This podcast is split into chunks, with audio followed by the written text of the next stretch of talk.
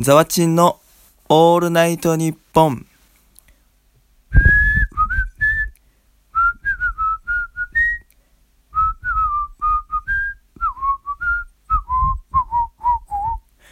この番組は DJ みぞっち株式会社泉田工業以上2社の協賛によってお送りしています。皆さんこんばんは。インキャラ大学生のザワチンです。この番組は大学生ザワチンの身の回りの出来事やトークテーマを決めてそれに沿った話を不定期に更新していきたいと思います。はい。記念すべき第2回の今日のテーマは私のちょっと変わっている母というテーマで話していきたいと思います。でですね、私の父親は、まあそこそこ真面目で普通の人なんですけど、まあ母がと変わっているということで、まあその息子なんでね、自分も変わっているってよく言われるんですけど、まあなんかちょっと抜けているというか、まあそういうところがありまして、まあ例えばなんですけど、なんか母が朝、こう掃除をしていて、まあ、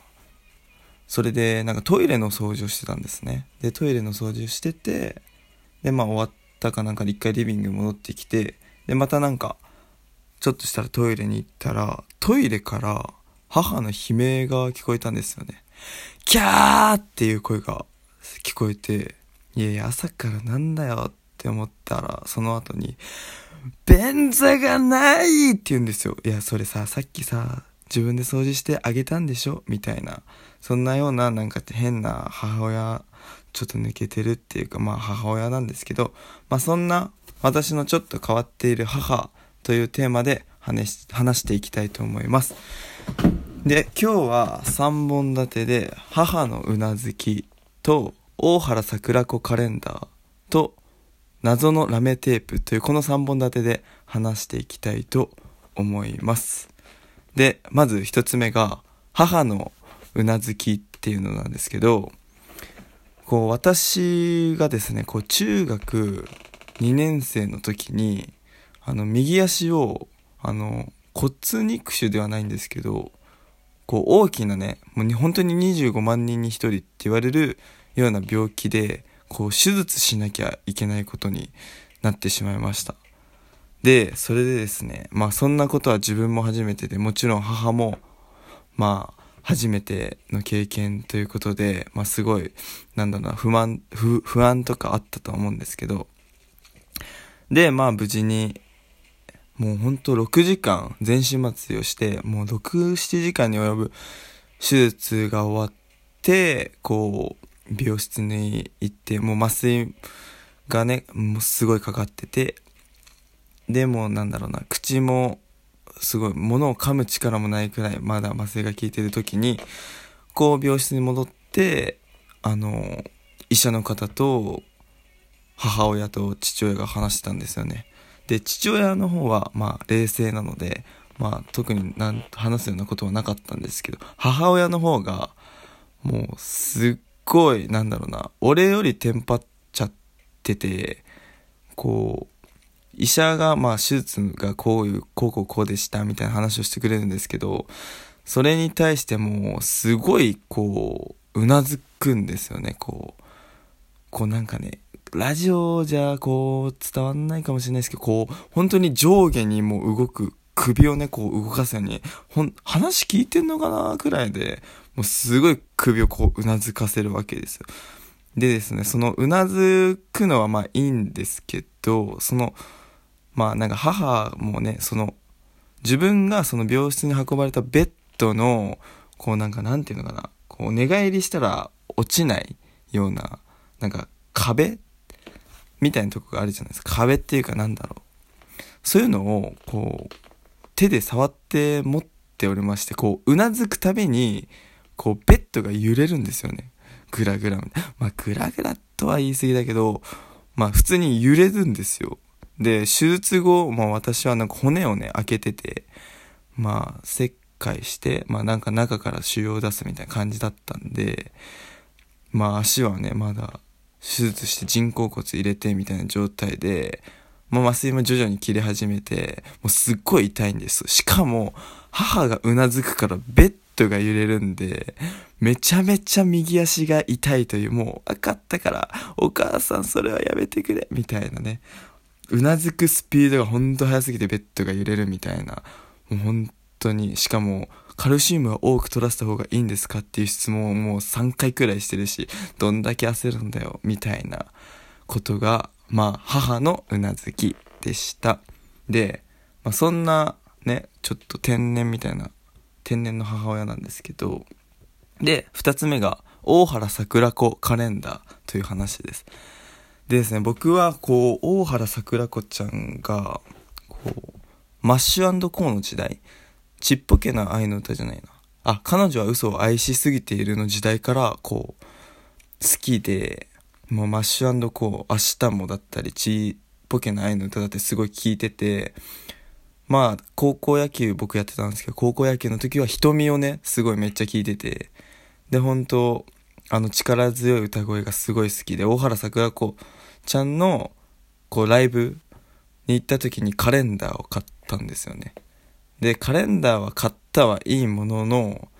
その、やっぱめくるのってめん、あ、紙のタイプで、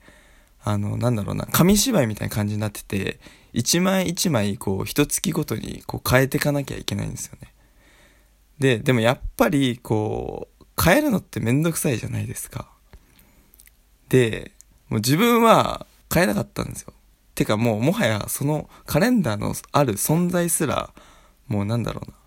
あんま見てないし、部屋に行かないし、わ、うん、カレンダー自体見てないようなまあ、ただの置物みたいになってたんですよね。で、それがね、去年の3月くらいに、そのライブに行って、まあ、カレンダー買ってきたんですよ。で、まあ、そのまま置いといて放置してて、で、2ヶ月後くらいかな、5月くらいになった時に、あ、そういえばカレンダー買ったな、みたいな思って、こう、どんな写真あるんだろうなって見たら、なんと5月にめくられてるんですよ、そのカレンダーが。俺がめくってないのに。いや、これ完全母親やん、みたいな思って。で、まあ5月過ぎて、6月、7月、8月、9月って、毎月めくられてくんですよ。いや、過保、過保護っていうか、ね、なんでめくられてんのみたいな。絶対母親じゃないですか。で、まあそれは、まあ普通に、まあありがたいというか、まあまあ、こう、うん、優しさって捉えようと思います。なんですけど、それ今もそのカレンダー飾ってあるんですけど、その去年の3月に買ったカレンダーで、で、普通まあ3月までじゃないですか、今年の。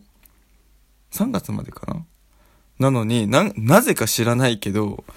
今年の3月を回った4月からもう一月ずつ変わってるんですよ。その去年の日程なのに、なんか桜子ちゃんのカレンダーが4月5月って来て、で、今年、今年じゃない、今日9月じゃないですか。9月分まで変わってるんですよ、しっかり。怖くないですか、これ。ちょっとやばいですよね、うちの母親。っていうのが、まあ、大原桜子カレンダーっていうのですね。で、最後が謎のラメテープっていう話なんですけど、この謎のラメテープっていうのがですね、あの、先日、これ超最近の話なんですけど、先日、こう、傘を、あの、雨で、雨っていうか強風で壊してしまったんですよね。で、それを、まあ、母に言ったら、じゃあ、傘買ってきてあげるって言って、で、傘をね、こう買ってきてくれたんですよ。で、